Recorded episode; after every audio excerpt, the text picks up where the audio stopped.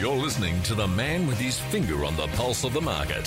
The Real Estate Show with Kevin Turner on Brisbane's 4BC. Well, this morning in the show, we're unpacking the market. We're trying to uh, take a realistic look at what is happening around Australia. Simon Pressley from Propertyology, who is a regular guest on our show, has actually done a huge amount of research this week and looked all around uh, Australia and uh, spoken to many, many agents in the different markets to try and pick out what is exactly happening. But just before we do that, oh, firstly, let me say good morning and welcome to the show, Simon. Thanks very much for your time, and thanks for all your excellent work this week too. It's been phenomenal, mate. Thank you. My pleasure, mate. Always good to chat. Uh, Simon, let's wind the clock back. Let's go back to uh, February, March of this year when the economists were saying, well, uh, with COVID coming along, you know, we're going to see price drops of anywhere from 10, I think even some of them were saying up to 50%. You didn't say that, and I recall having you on the show when you said, uh, once we get through this, um, once we, I think your words were, once we are allowed out of our cocoons, we're going to see a booming market. Um, that seems certainly seems to be the case. Yeah, definitely. Um, we, unfortunately, Kevin, we're going to hear, I think, continue commentary that we're going to be talking about no immigration and unemployment rising and what happens with JobKeeper stops and all that sort of stuff. Yes, it's relevant, but there are a lot more pieces to the property puzzle than the things, the negative things that we seem to be focusing on. Uh, most importantly, what we have right around Australia, Kevin, is um, a dire straits shortage of properties listed for sale and for rent. Now, that might not be the case in Sydney and Melbourne, but every other capital city and almost every regional community, that's exactly the case. Um, property shelter and, and while some people have had their income adversely affected by COVID, most haven't. And in fact, some have had their incomes increase. And there's mm. enough buyer activity to put pressure on a limited number of properties for sale. We think 2021 is going to be the start of the first widespread Australian property boom for nearly 20 years. Wow. Uh, help me understand here, though. I mean, we're talking here about economists who've got a very good handle on, on what is happening. How do they and why did they get it so wrong? Well, they just don't. That they mean well and they're honest people, which I guess that's why they're often called upon. You know, what do you think will happen? Um, but they're they're generalists. They are the um, I guess the financial services, are, you know, equivalent of the general practitioner, whereas they're not the property market specialist. So there's no consequences for them to make a comment and, and it and it not prove to be true because they're not transacting in property every day. They just don't understand how complex um, property is. That's why they uh, almost always get it wrong. And uh, and I think in times of adversity, with so much uncertainty, it's uh, times like now when reputations are either damaged or um, or enhanced.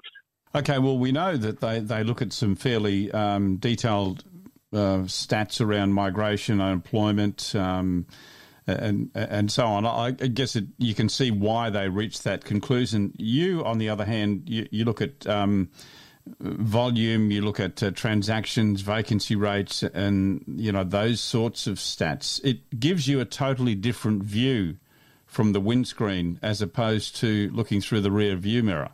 Yeah, and look, it's not just people that uh, you know um, decide to move, migrate to Australia that buy, buy properties when they focus on immigration is going to be frozen, so therefore property prices are going to decline. Well, not not that simplistic of that. Has anyone ever been to an auction or an open home on a Saturday morning? I mean, I guarantee you, you won't see any people um, inspecting those properties that have just jumped off a plane at an international airport.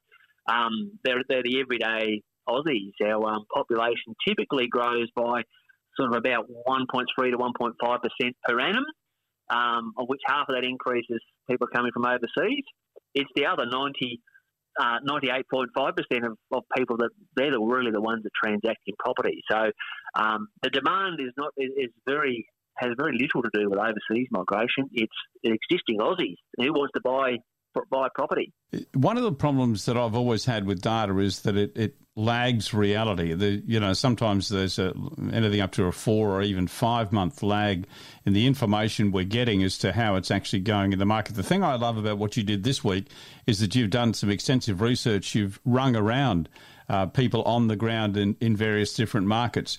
Tell me about some of the feedback you've been getting, and then if we can just have a look very quickly at some of the states you called. Tell me firstly an overview of what you heard back from these people, and then let's have a look at some of the areas in Victoria.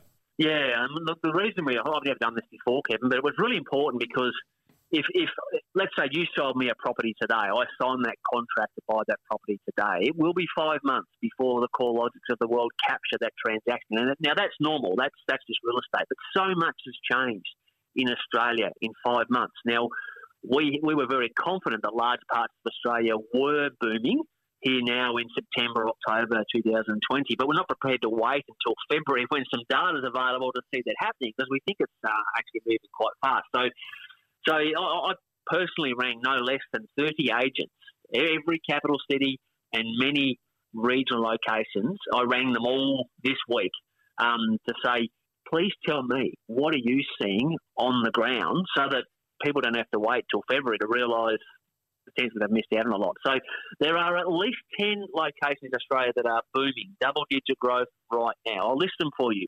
Noosa is officially Australia's hottest property market right now. Canberra, double digit growth. Orange, probably in its fifth year of growth. Dubbo, going crazy at the moment. Burnie, probably 10% growth already in, in, the nine months so far this year. Bendigo, 15% growth already this year. Mildura is going nuts.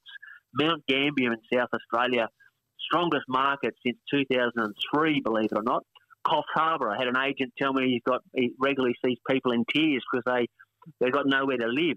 That's how tight housing is. And and, and a number of one industry mining towns such as Karratha and Moranbah, um, they've been going strong uh, for probably 12, 18 months. So mm. they're booming already, but I believe that there will be maybe maybe as many as 20 locations that I have not listed there that are probably as close as only a few months away before they are officially in boom conditions. So, what about uh, some of the other stats? I know you spoke to the agents, and that's that's very valuable information. That's on the ground type stuff. But uh, looking at some of the stats, uh, what are you seeing with vacancy rates and employment figures? Yeah, so vacancy rates, um, we keep hearing on a daily basis about Sydney and Melbourne's vacancy rates, and they're, they're city centres. Um, you know, Melbourne, for every six apartments, one of them's empty. So that that is, you know, um, catastrophic. But that's not all of Melbourne the suburbs are holding up fairly strongly. Sydney's had some problems pre pre COVID, but um, six of our eight capital cities have a vacancy rate of two percent or lower. That's tight. Some of those uh, capital cities have a vacancy rate below one percent. That's crisis stuff. Um, large parts of regional Australia. So we tallied up um, our 52 biggest towns and cities, obviously with the capitals um, being eight of those, and 75% of those 52 individual cities are officially undersupplied. They got mm. vacancy rates of below 2%, which means rents are rising and property managers are getting multiple applications to, to rent to rent a property. Um, that's not COVID related. That, that's, that's been building for quite some time before COVID. Um, and COVID hasn't dented that whatsoever. In fact, what we're seeing is a number of people are relocating from our big congested cities such as Sydney, Melbourne, and even a little bit of Brisbane, they're relocating away from the congestion to other parts of regional Australia and putting what was already a tight market under even more pressure. I was going to ask you when, when you called around the agents, uh, d- did you notice anything in price brackets? Um, you know, we, we we are hearing that the top end of the market, that is anything over a million, two million, is is actually moving quite rapidly. But just looking through some of these areas you're talking about, there, you're talking about some very very affordable areas around Australia. Um, you know, in, in some of the regional areas, Mildura, Bendigo. Um, not so much Noosa. You know, Noosa I wouldn't put in that category, but but even Hervey Bay, Bundaberg, Toowoomba, these are all very affordable areas, Simon. Uh, they are, and that's that's uh, obviously not nothing to do with COVID. The locations you've listed there, and there are literally dozens more. Um, you know, some of them you can buy a good quality house, believe it or not, under three hundred thousand. That's certainly the case in Mildura, um, which is one of the strongest markets in Australia right now. Um, several others will be sub four hundred. Um, Townsville, you know, Hervey Bay, some you know, Queensland examples there.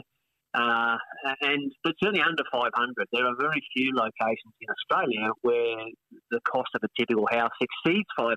It's the bigger profile ones that exceed it, but um, you know, in every state and territory, even in some capitals. I mean, you could buy a good quality house in the central part of, um, say, Hobart, Adelaide, Perth for under 500,000. So um, yeah, very affordable. And then when you combine with that these all-time record low interest rates, I mean, it's crazy, isn't it? How, how, how cheap they are. It's almost free money. Um, and why wouldn't you take advantage of that? Yeah, in the Brisbane market, you spoke to Tristan Rowland from uh, Stone Real Estate, and he said that uh, he's experiencing the best time he's had since 2006. That is quite a, an outstanding statement.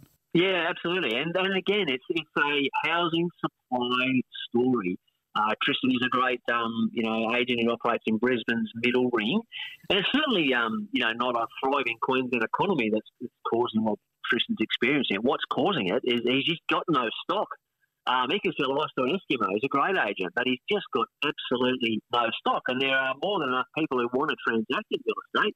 But when you've got nothing to buy, it's seagulls fighting over a chip stuff. And we're seeing that in Brisbane. We're seeing that right throughout Australia. Indeed. Hey, Simon, we're out of time, but thank you so much uh, for your great work this week. I really appreciate it. Simon Pressley is from Propertyology. You can see a very detailed report about all this, lots of graphics as well as he breaks it down state by state and uh, takes you to all the locations and tells you why he's predicted them. Uh, you'll find all that research at uh, propertyology.com.au. Simon, thanks again for your time. Good on you, Kevin. Thanks, mate.